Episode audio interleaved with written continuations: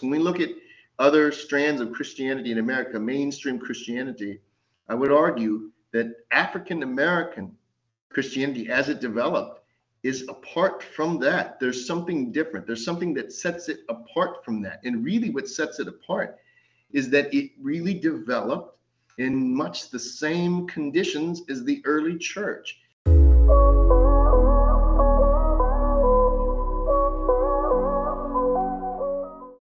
Well, hey everyone, what is up? Welcome or welcome back to my channel. My name is Austin. This is Gospel Simplicity, a place where we seek to bring simplicity out of theological and historical complexity. And that is what we're doing today. Today was so much fun. Like I I just finished the interview. I'm beaming. I love getting to do what I do. And today that joy came from a conversation with Father Paul Abernathy, an Orthodox uh, Christian priest who is doing fantastic work in Pittsburgh. He's looking at the intersection of African American spirituality and the Orthodox Church, seeing many of the impulses of African American spirituality fulfilled in the Orthodox Church. That's what he's experienced personally in his life, that's what he's writing about, and that's what he's hoping to help others experience as well as well as doing incredible work in the neighborhoods around him, especially in historically underserved neighborhoods. And you can check out his nonprofit. It's a Christ, uh, Orthodox Christian nonprofit that seeks to go into uh, underserved neighborhoods and help them out at Neighborhood Resilience Project. I'm just so honored to even get to shed light on what he's doing. So, if this interests you, and I'm sure it will if you jump into it, uh, please be sure to enjoy the interview. But before you do that, I want to say thank you to my patrons who make these interviews possible. You may notice that I'm in a new setting. This is my new apartment. That's why we've been a little delayed. I was busy getting married, moving, starting a new job, blah, blah, blah. You've heard it all, right?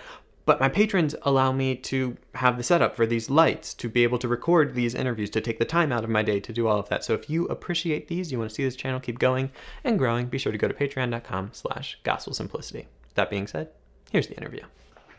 Well, today I am joined by Father Paul Abernathy. Father Paul Abernathy is an African American Orthodox Christian priest and founding pastor of St. Moses the Black Orthodox Church in the Hill District, a predominantly black neighborhood of Pittsburgh, Pennsylvania. He is the founder and CEO of the Neighborhood Resilience Project, an Orthodox Christian nonprofit focusing on building resilient, healing, and healthy communities through trauma informed community development. He is a nationally renowned speaker whose work has been featured on local, national, and international television. Father Paul is a U.S. Army Iraq War veteran and holds master's degrees from the University of Pittsburgh and St. Tikhon's Orthodox Theological Seminary. He and his beloved wife Christina have two beautiful children. He is also the author of the recent book, Prayer of a Broken Heart, an Orthodox Christian reflection on African American spirituality, which we'll be discussing today. Father Paul, thank you so much for joining me today. Austin, thank you so much for having me. Oh, well, it was truly my pleasure. And, you know, I'm fascinated by this book. The, the backstory of this, and I don't even know if I mentioned this in our emails, was I was talking with one of the lovely people at Ancient Faith, and they were kind of pitching an interview for another book, um, and it was a great book. And I decided to kind of just scroll through some of their offerings, and I saw this title and was just so immensely intrigued because it seemed like such an interesting topic and one that I hadn't seen talked about much in Orthodox circles, like this intersection of African American spirituality and the Orthodox Church. It wasn't two things that I would have thought to put together, but then when it was put together, it just I, I, I was too intrigued to not follow up. Um, so I had a lot of fun reading your book, and I'm really excited to be doing this. So to start with, like, what what inspired this book? Well, when uh, I myself am a convert to the Orthodox Church, and when I came into the Orthodox Church, I had this. I, I certainly had this profound encounter with the living God in the Divine Liturgy I knew I was home when I was in the divine services of the Orthodox Church. And when I came into the church, I had this this suspicion that was not related to uh, any sort of uh, any perspective that someone had shared with me, but this suspicion that I would have to really put my African American heritage in the past. Perhaps it seemed so different. But as I began to continue in my life and my journey as an Orthodox Christian, I encountered uh, other African American Orthodox Christians, namely in the Fellowship of St. Moses the Black, who really introduced to me the African American spiritual experience in the context of the Orthodox Church. And when I engaged in that conversation, I realized that what was my spiritual heritage as an African American was really fulfilled in the Orthodox Church, that it wasn't a contradiction, but rather it was a fulfillment.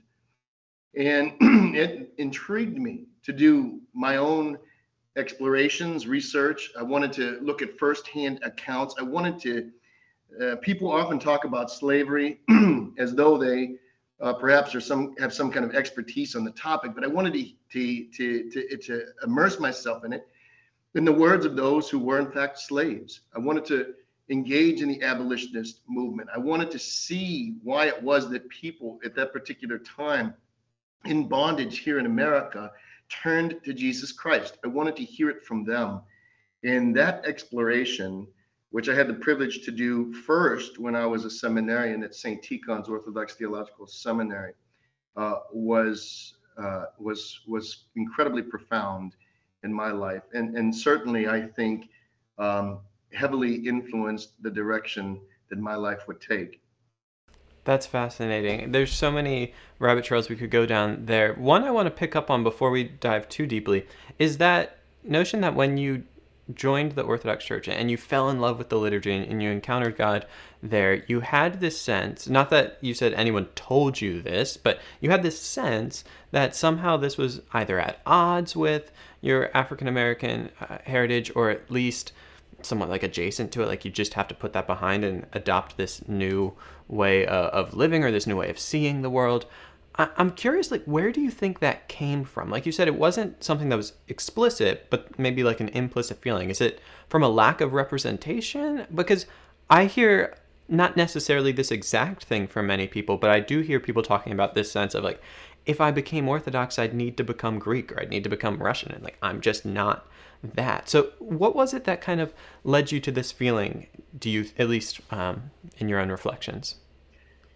Yeah, Austin, that's a wonderful question. I, I actually think it is. It has so much to do with representation. And I remember how nervous I was really when I was going to seminary. I thought perhaps I would be the only person of color in my seminary. And, you know, the Lord has a way of, of uh, uh, easing our minds, easing our hearts.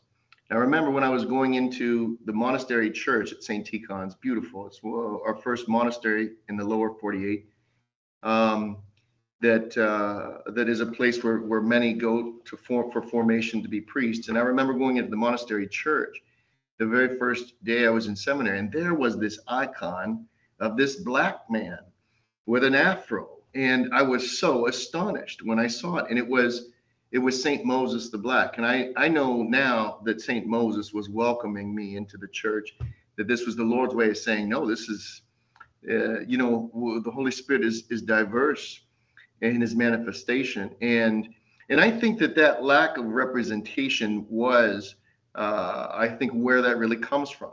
Now, the good news for me is, is, is that I see the Orthodox Church becoming increasingly actually diverse. When we look at the statistics around uh, the diversity of the Orthodox Church, it's it's uh, it's not incredibly diverse overall, but it is increasingly diverse. So we see this trend towards diversity, ethnic diversity, which is uh, which is quite encouraging. And I and I think that that's one of the reasons why again I wrote this book because I uh, because we have to know. This my experience was that again what I had suspected was absolutely not true.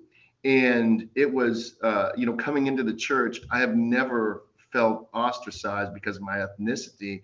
Um, uh, really, I, you know, in the church is where I have experienced this reconciliation, which which is also something that I really tried to draw out of the African American spiritual experience and, and talk about the role of the Orthodox Church in that. That we that we have to have racial reconciliation. And this really can only occur in Christ Jesus in its truest sense. And that has absolutely been my experience. This video is brought to you in part by Faithful Counseling. Faithful Counseling is an organization of Christian counselors that exists to help you get the help you need.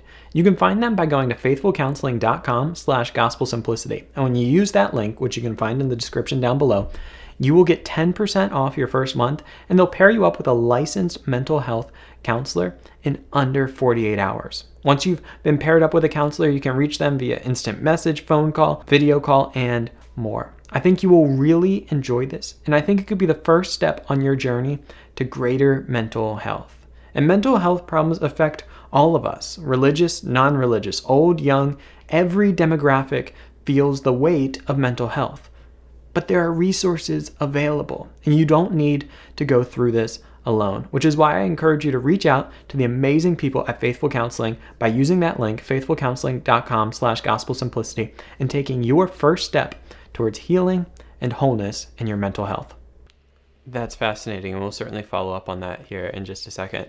One more kind of preliminary question before we get into some of these overlaps in that sense of fulfillment of African American spirituality in the Orthodox Church.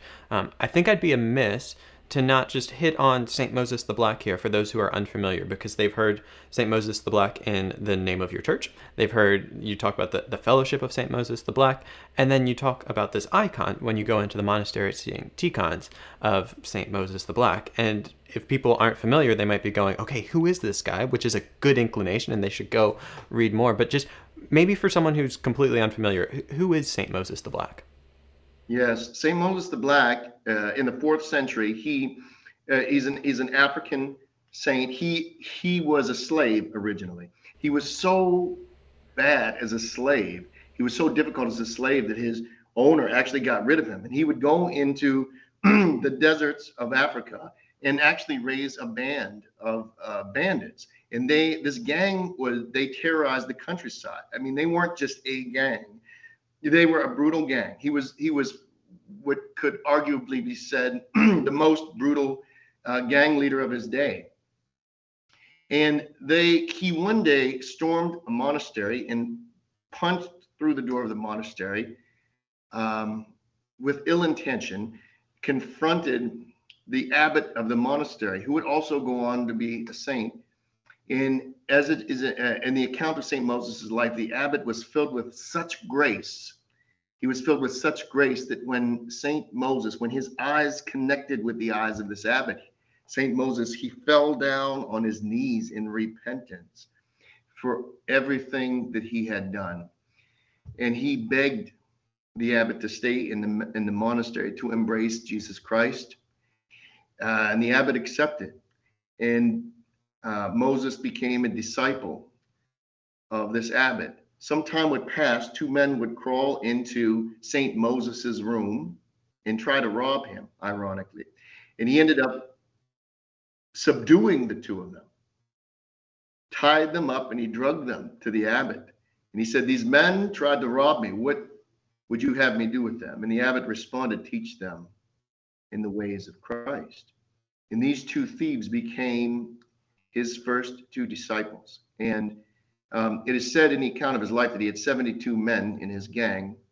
And at the time of his death, it is said that he had 72 spiritual children he had discipled.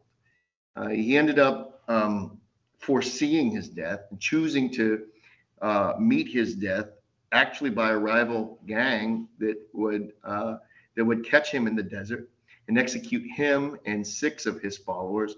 They knew it was coming. They chose to give their lives as a witness of uh, Christ's love and redemption for mankind. There was a seventh monk who hid and recorded the event so that all the world would know um, how the great uh, the great gang leader Moses would become the offering the sacrifice um, in this spirit of Christ's redemption. So it's quite a remarkable story, and he's he's been very um, he's meant a lot to us in our journey in Christ, and certainly I think for for our community in the in the community that I serve, there are so many people who are uh, broken, who have regrets, and sometimes it saddens me when people say, I have no regrets, because I think when we say that, we ignore the sins we have committed. I think every Christian should have regrets, and these regrets should lead to repentance. And I meet many people with regrets. And the good news is, is that we you, we put up the example of Saint Moses in his life, and we see what is possible in Christ Jesus our Lord. That with God all things are possible. That sinners become saints. That the gang leader becomes a spiritual father, a shepherd. You know, the wounder becomes the healer. Um, this is uh, this is quite powerful. It's been a powerful witness for us in our community, certainly. Wow, I'm so glad that I asked that question off the script here because that was such a fascinating story. I actually personally was not familiar with it, and so now I, would love to do a whole video on it because that was incredible, and I I can see why that would tie into your work so well, which I'm really excited to get to talk to about to you about here. So you talk about this idea of the Orthodox Church being, in some sense, the fulfillment of African American spirituality, and, and you hone in, like you talked about in your research, on African American slave spirituality, at least in part in the book. So I, I want to break down those two things a little bit as we get started here. So when we talk about African American spirituality, what are we talking about? Because I imagine, I mean, we're, we're painting with a broad brush here in a sense, but we might want to be careful to distinguish like what what we are saying maybe from what we're not saying there. So African American spirituality, what do we mean by this term? So this is a this is a fascinating question, and um, and so I would just say from a historical context, it's it's clear to me in the research that there is consistency.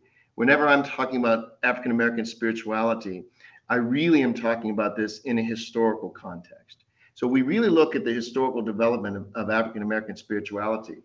We see that um, there's a couple things we might say about it. Um, firstly, it is um, inherently Christian. So we see in the slave narratives, we see this overwhelming presence of Christianity or the Christian perspective. It is Christ centered that goes really across the wide demographic of the historical African American experience. And you can see that really um, referenced in many ways, certainly among African American leadership, certainly, excuse me, in the slave narratives. We can see that in the poetry and the spirituals. If we look even, for example, we say, well, what is the quintessential African American folk music. So if we talk about music as a, a, you know in different genres of music, we talk about well, what is folk music? Uh, you know, American folk music, or what is the most American music? There are there are there are many who believe that the most American music, that is to say, music that is really without in that has the least amount of influence from other lands, is the spirituals are the spirituals, these African American, uh, you know, sacred music that is an expression of their faith. And if you really look at the music that dominated, you know, music is an expression of culture. And if you really look at the music that dominated the African American experience in the antebellum era, it was indeed spirituals. And so, really, uh, these spirituals are an expression of the this spiritual reality that they really lived in. Um, we would also say, I would also say that from the research, it's very important to understand that this spirituality historically, again, historically, in, in and now in the modern day, some things are changing. There's some reasons for that. But historically, there was there's this understanding of a mystical also reality of a mystical encounter. So it is it is very important to, to understand that um, in the antebellum era, that that uh, slaves really uh, they really believed that they would really come to their faith through a mystical encounter. There's this uh, understanding of the mourner's bench when someone is going to come to uh, when someone comes into the church, someone wants to be a Christian, they're going to sit on the mourner's bench in repentance until until they actually have this encounter with the Lord, at which point then they will be Christians. So there's this understanding that there's this mystical encounter. And there's some, um, and so I really, it was really fascinating to go through the, the slave narratives and really identify, you know, what were some of these mystical encounters where, where people were saying, um, I'm not a Christian because, you know, my master has taught me to be a Christian, but rather uh, people become became Christians because God revealed Himself, and it is it is specifically Jesus Christ who revealed Himself to these slaves, and so they um, also I would say that uh, that African American spirituality is of the heart. It's one of the reasons why I chose this title for the book, "The uh, Prayer of a Broken Heart," because because really in their pain, uh, historically, African Americans, now again, I'm talking about in the antebellum era and, and since then, of course, but have really discovered their heart, the heart, the spiritual center of our humanity.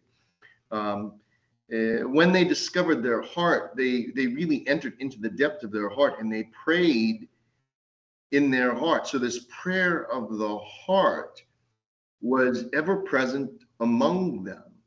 And it, it wasn't always loud and boastful and vocal, but it was deep, it was profound, it was ever present. And um, and and that is uh, and you know, and also all of these things together really, in my mind, present a unique expression of Christianity in America. In America. So when we look at other strands of Christianity in America, mainstream Christianity, I would argue that African American Christianity as it developed is apart from that. There's something different. There's something that sets it apart from that. And really, what sets it apart is that it really developed in much the same conditions as the early church. You know, unlike mainstream Christianity, which was the uh, which was the certainly the power, you know, the seat of power uh, through throughout much of American history. African American Christianity really reflected the Christianity of the catacombs. This is where we look back, we see the first 300 years of Christianity where Christians had to practice their faith underground. The African American experience was very similar to that, very similar to that, where we have accounts of slaves who were absolutely persecuted for for for uh, being found in prayer, for praying with uh, without white supervision or praying at all. This the, the laws that were passed that prohibited the baptism of African Americans, and yet their love for Christ was so deep that they defied the laws and they risked that and they and they practiced their faith. Their church emerged underground, much like the the early church. And so we see the spirituality uh, of these African Americans, the Christian, distinctly Christian spirituality of these African Americans, reflecting in many ways the Christianity of the early persecuted church. And I think from those conditions and those origins, how that influenced the spirituality, the spiritual development uh, of, uh, uh of these people um, speaks to why I see such synergy here. I'm really intrigued. There's a couple directions I want to take this, and I'm going to hold maybe two of the other ones in my mind. But the first one I want to ask is so I hear you painting this really interesting picture of the, the synergy, as you said, between the early church, the church of the catacombs, and with the early African American church, if, if, we can even call it that, right? In the sense, insofar as it often consisted as kind of a direct mystical experience with God and in a somewhat less than formalized structure, I imagine, due to the exigencies of the, the circumstances at the time.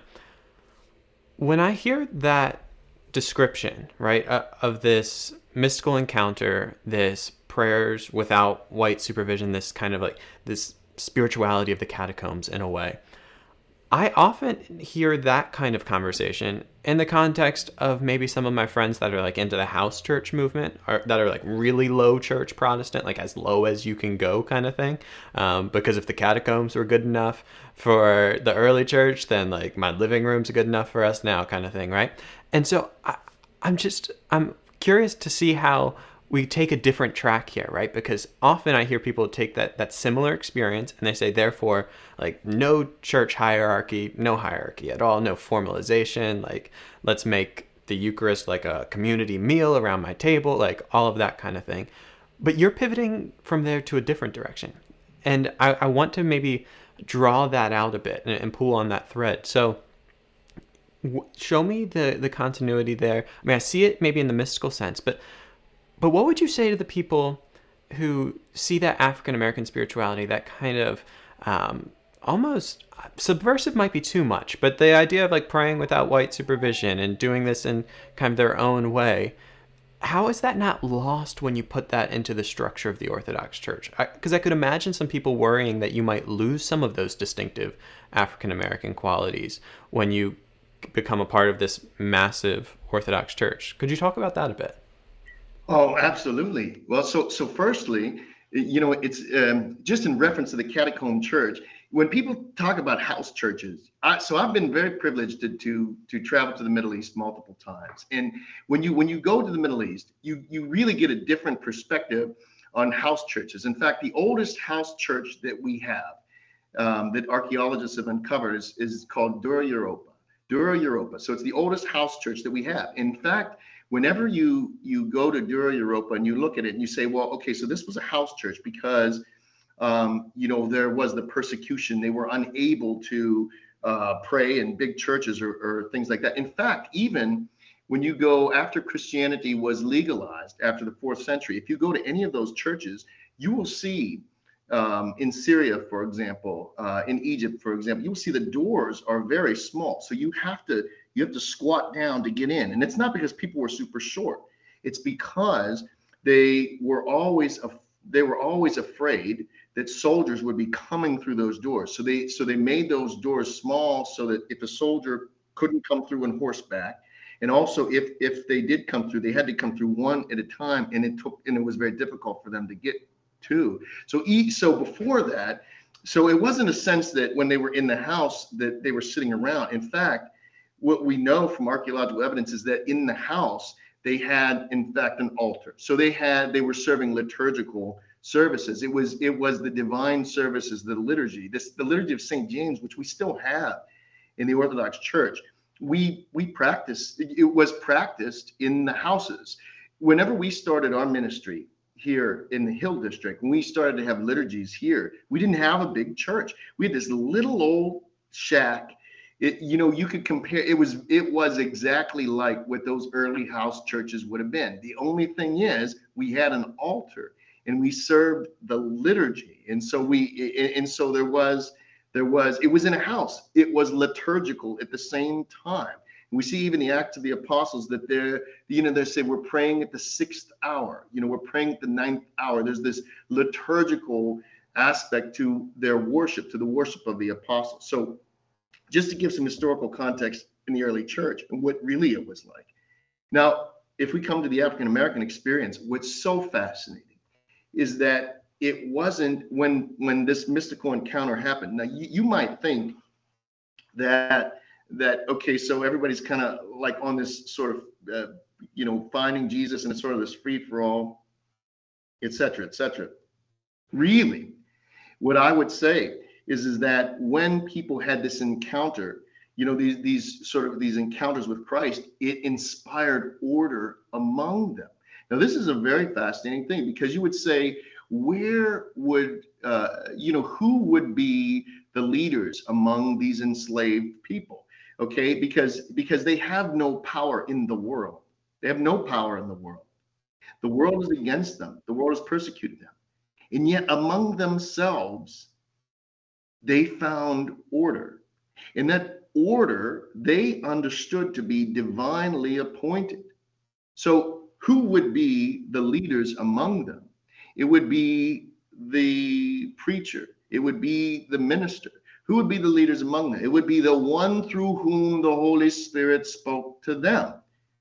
So it wasn't more loose than their experience. In fact, I would say that whenever they came into this faith and developed this spirituality, they ordered themselves more.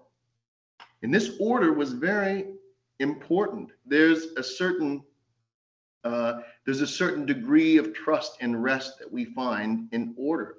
There's a certain perspective that the Holy Spirit is going to speak uh, through others whom God has appointed to minister to us. And that was appreciated and understood uh, among African Americans.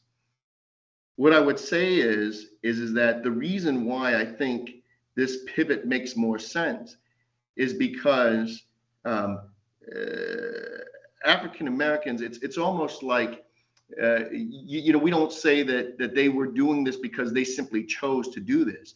We would say that this was their reality because they were afforded no other opportunity. They were afforded no other opportunity. It's not to say that they chose this instead of some sort of you know liturgical practice. And in fact, there were there were many uh, you know many African American churches that would indeed have a, a more a liturgical approach. What we what we know though is, is that this liturgical approach that, that when they ordered themselves, that as they create established these communities where really they had uh, you know the, when even if we look at for example how they sang there was an understanding about sacred music. You know, no, there were no instruments. There were no instruments that were permitted in worship at all. It was antif- antiphonal, we would say in the Orthodox Church, antiphonal singing. That these ones sing here and these ones sing here. It was not at all a free for all. There was this. There was this. Uh, there was, in fact, you know, jazz music. Jazz music was, you know, the, the black church was actually against jazz the black church was actually against jazz. The reason being is because jazz was the antithesis of the order that they experienced in the church. Whenever they had spirituals, they sang spirituals. It was an expression of their order, of their unity. But jazz was everybody does, you know, this little riff. And they found that spiritually dangerous. So, this is why, whenever we look at the Orthodox Church, the order that they experienced through their spirituality that was often attempted to be disrupted by the world is confirmed and affirmed in the Orthodox Church, just as it was in the Church of the Apostles, which was indeed ordered. I've, I've certainly found this uh, found this to be true. And the final piece I would say is is that uh, you know there there um, the church is not just for one ethnic group we coming into the church uh, have to be reconciled to one another. Neither Jew nor Greek, nor male nor female, nor slave nor free. We're all one in Christ Jesus. Coming into the order of the Holy Orthodox Church in that liturgy is where we become not African Americans, where we become we become Christians. We become one in Christ. We become one with Christ and one with each other in Christ. And that is uh, extraordinarily important. Wow, yeah, that's a that's a fascinating answer, and I have to say this is so fun for me to get to to sit down and dialogue about this, and the way you were able to add so many different layers there, from Dura to the antiphonal singing of the early African American church. Uh, I I could talk about this all day, but we don't have all day, so we're gonna keep moving on this. But one thing that I want to circle back to, one of the things I had put a pin in on your earlier response, is you talked about the African American spirituality coming from this place of the heart and specifically in your book title, you talk about a broken heart. And throughout the book, one of the main things that you highlight is the way that suffering has shaped the African American church or African American spirituality and how that's a key point of overlap with the Orthodox Church. Could you talk to me a bit about that? Absolutely. Um, you know, as Christians, we we must find our heart. As Christians, we must know that the heart is the spiritual center of the human person. The Apostle Paul says we must pray without ceasing. Perhaps we wonder, how is it possible to pray without ceasing, to always be praying? To pray when we're awake, to pray when we're asleep, and even to have the Holy Spirit praying within us. When we talk about these things, we're talking about this mystery of the heart. We're talking about the prayer of the heart. Um, to discover our heart, it is often it is often by pain that we discover our heart. People will talk about, I have a broken heart. People will say, uh, I'm suffering so. You know, one of our one of our saints gives this analogy of, uh, of a rich man who has all of the riches of the world, a grand palace. And yet, if his heart is broken, he stands in the midst of worldly riches and suffers.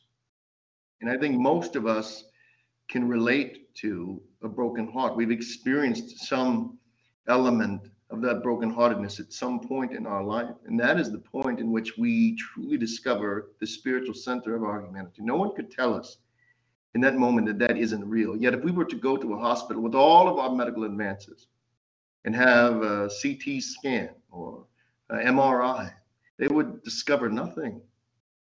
And yet, we know that it is true, that it is real, it is what we experience. When we experience a broken heart, we realize how frivolous the world is. We realize that the world is fleeting, that the things of the world pass away, that they rot and they rust and they disintegrate. We realize this of the world. But in our brokenheartedness, um, is certainly in the uh, in the uh, in in I would say from the perspective of uh, the Orthodox Church, from the Orthodox Christian perspective, brokenheartedness is wherein we turn away from the world and towards the heavens. And when we think of prayer now as a vehicle to move the heart towards God, we understand prayer as the movement of the heart towards God not towards the world, but towards God, because we know in our brokenheartedness, in our pain, how fleeting this world truly is.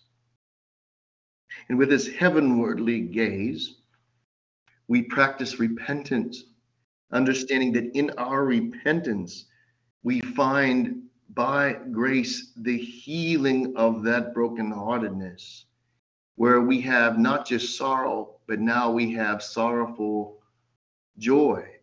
That sense of sorrow is never truly gone for those of us in the world, but there is this profound sense of joy that that sorrow rests in.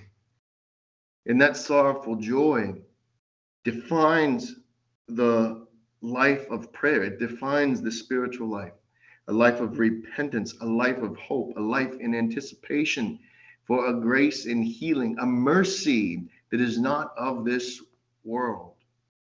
Now, certainly that's an Orthodox Christian perspective, and I would say that from an African American Christian perspective, the very same could be true. Um, brokenheartedness. Uh, this is a disease that has plagued African Americans from the beginning of our time in the Western Hemisphere. Brokenheartedness. It's not just a historical reality, it's present now among us. I spend my days among men and women and children who are brokenhearted, not just because of one tragedy, but because of many that besets them and their families and their social networks. And I will tell you that when we pray with the brokenhearted,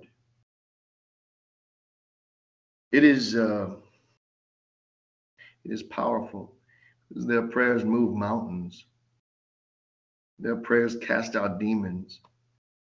Their prayers heal the sick. Their prayers turn the wicked to repentance. And I've seen it many times.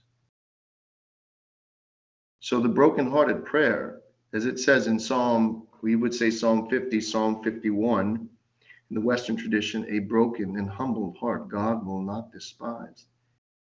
There's a great power here. And I think this is why uh, I discovered counts of slave owners who were terrified of the prayers of their slaves. Uh, this is why I believe, I believe, this is why they did not permit slaves to pray because they knew. They knew what power was to be found in the prayer of a broken heart. Sadly, what they did not realize is, is that those broken-hearted prayers in the accounts that I have seen were not prayers for vengeance, but prayers for peace, prayers for freedom, prayers for reconciliation, prayers for forgiveness.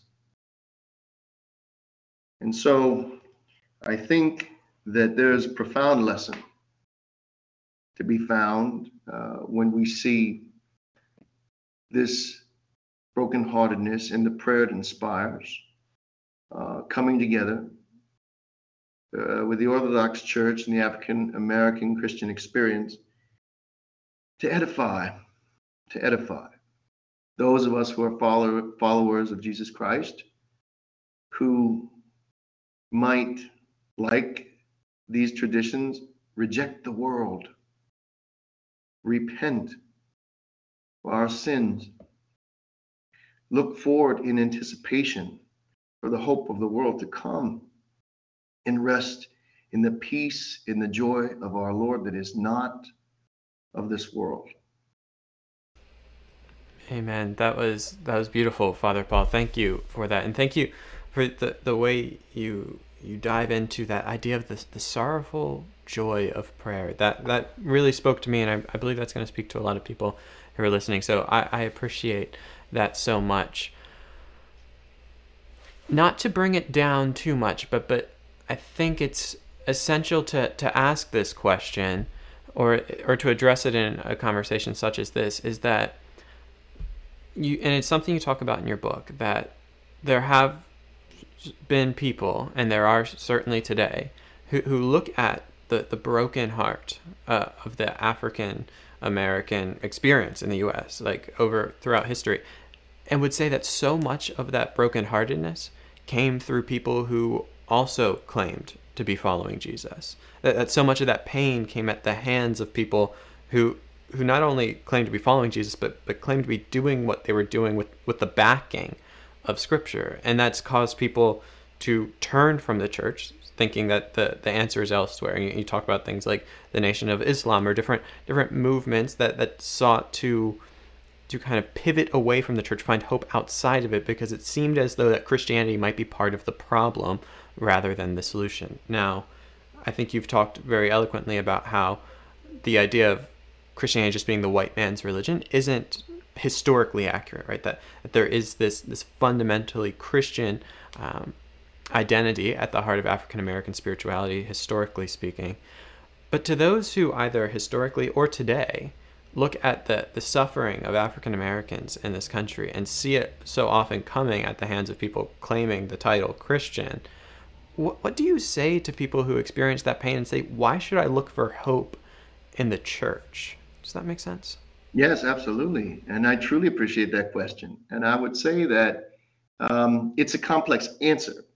Uh, on the one hand, it, it's it's undeniable that there were that there were Christians who were absolutely uh, complicit in the slave trade. They were complicit in the uh, you, you, know in the uh, you know in being slave owners uh, in in America in the slave institute excuse me the institution of slavery in America um, uh, people, the Christians who were complicit in Jim Crow, and, and certainly trying to use scripture to justify that.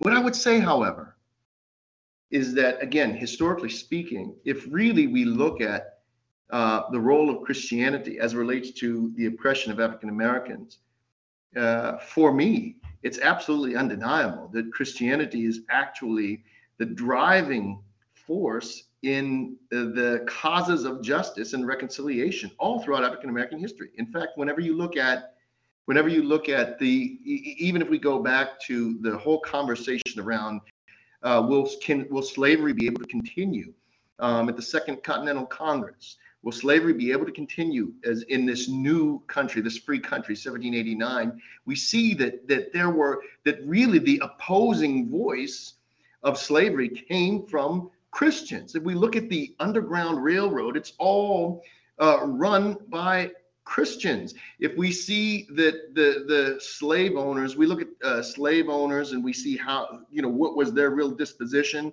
We see that they, many of them, they were themselves many not religious. There were religious slave owners, and, and certainly, as I think I even mentioned in my book, that, that that there were slaves that found that religious slave owners tended to be the worst kinds of slave the toughest uh, slave owners. Really most of the time these slave owners they themselves were not religious. It's important to understand that that really whenever we get into it there are that that that it's not just about it's not just about uh, that people weren't really in, uh, enforcing slavery. They weren't doing jim crow because they had this deep profound spiritual life in fact, it's just quite the opposite. What we really see in their accounts is that they they were people of hardened hearts who really despised religion. They might have gone along with it. They might have gone to church to keep, uh, uh, you know, a particular uh, social order, but actually many of them did not.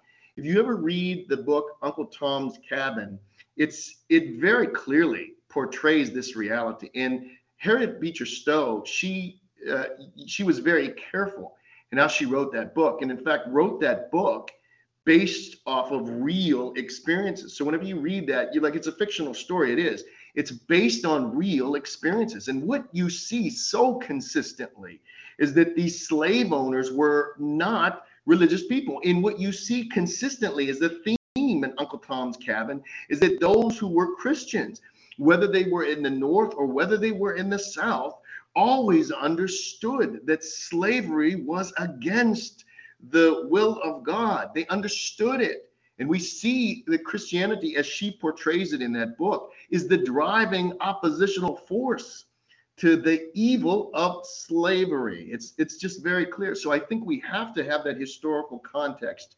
Uh, we have to have an accurate understanding, reflection of this. I think sometimes we assume too much. Now, now Frederick Douglass, he he talked about he talked about that that there was a difference between the Christianity of this land and the Christianity of Jesus Christ.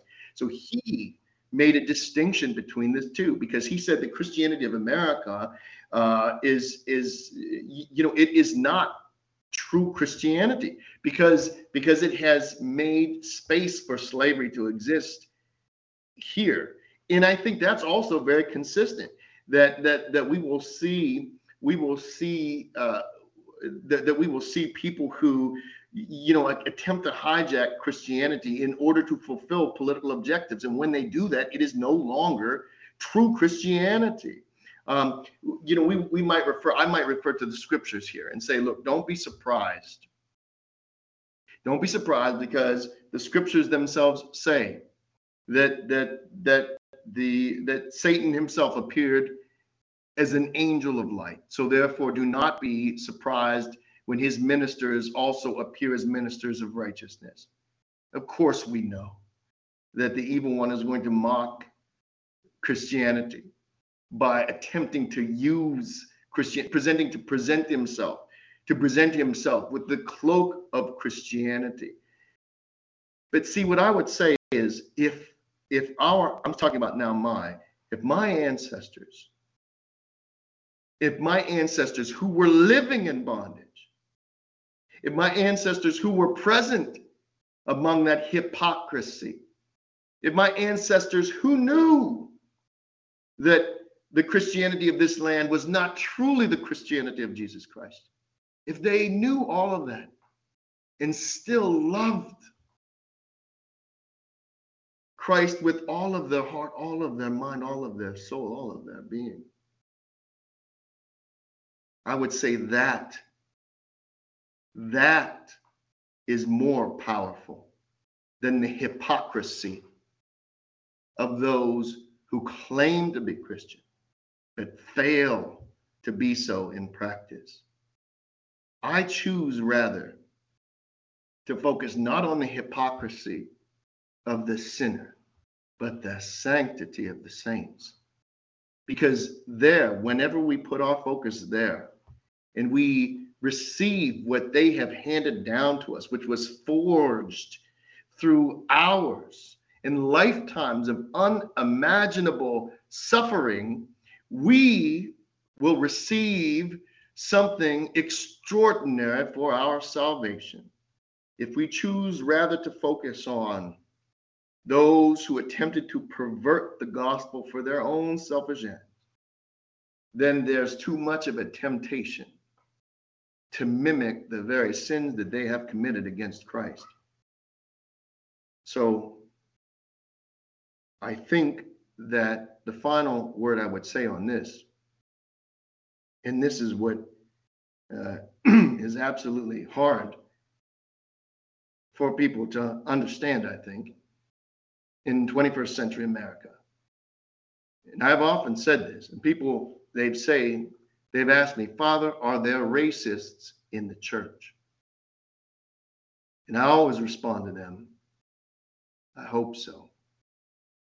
Because how else will they be healed from the sin of racism? The church is a hospital. And I know that people aren't going to be saints before they come into the church.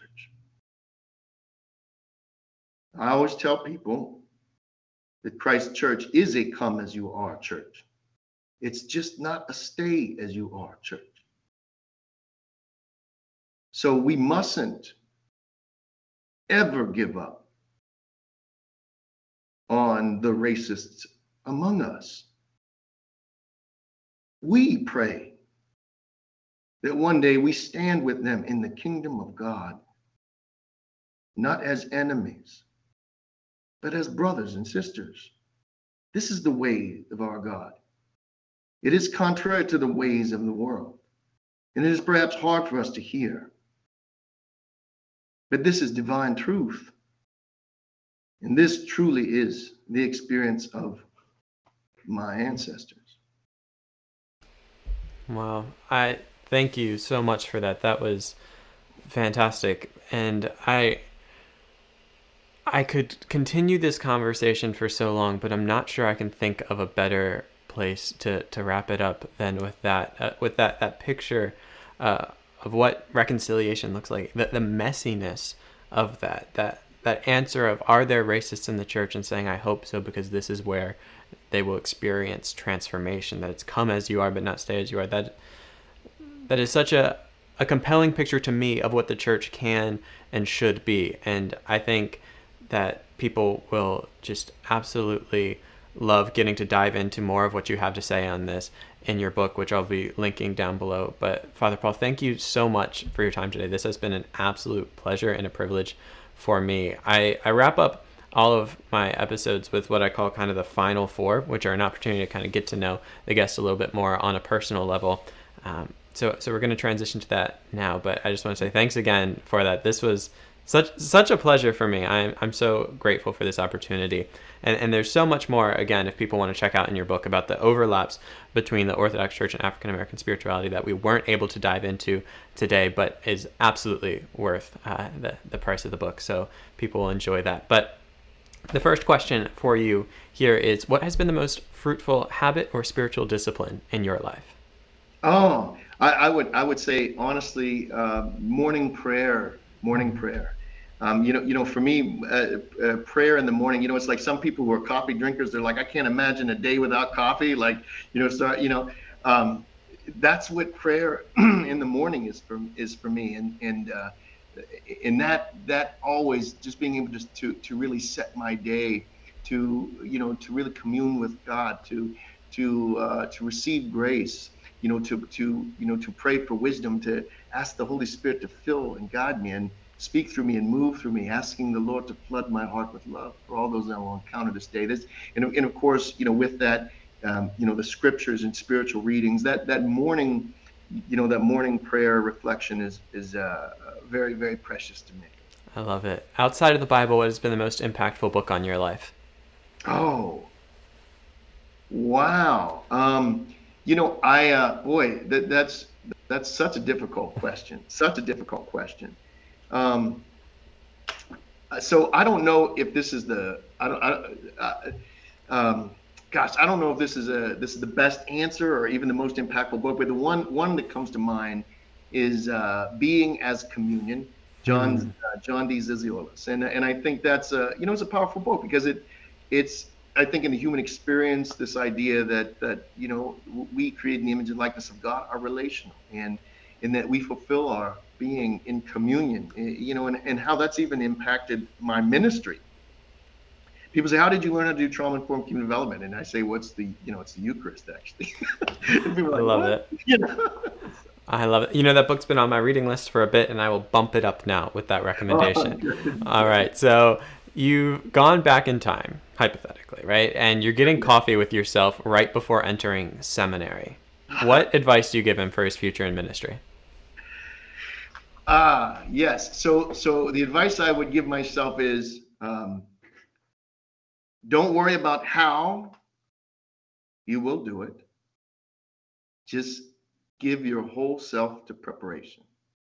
Uh, that would be the advice because I think sometimes it, you know we, we confuse we, we just want to work on the how the details of the how but we reflect but we neglect how important it is to just prepare in our own personal way that God will take care of the how.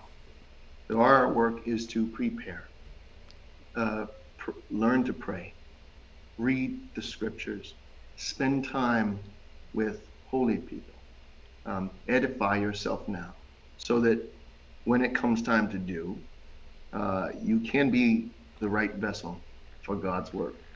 Wonderful. The last question that I like to ask all of my guests, and it's a real privilege for me, is you know the the title of this show is Gospel Simplicity, and I'm often told that sometimes the conversations are a bit complex, so I like to end it here. In a sentence or so, what is the gospel? Hmm.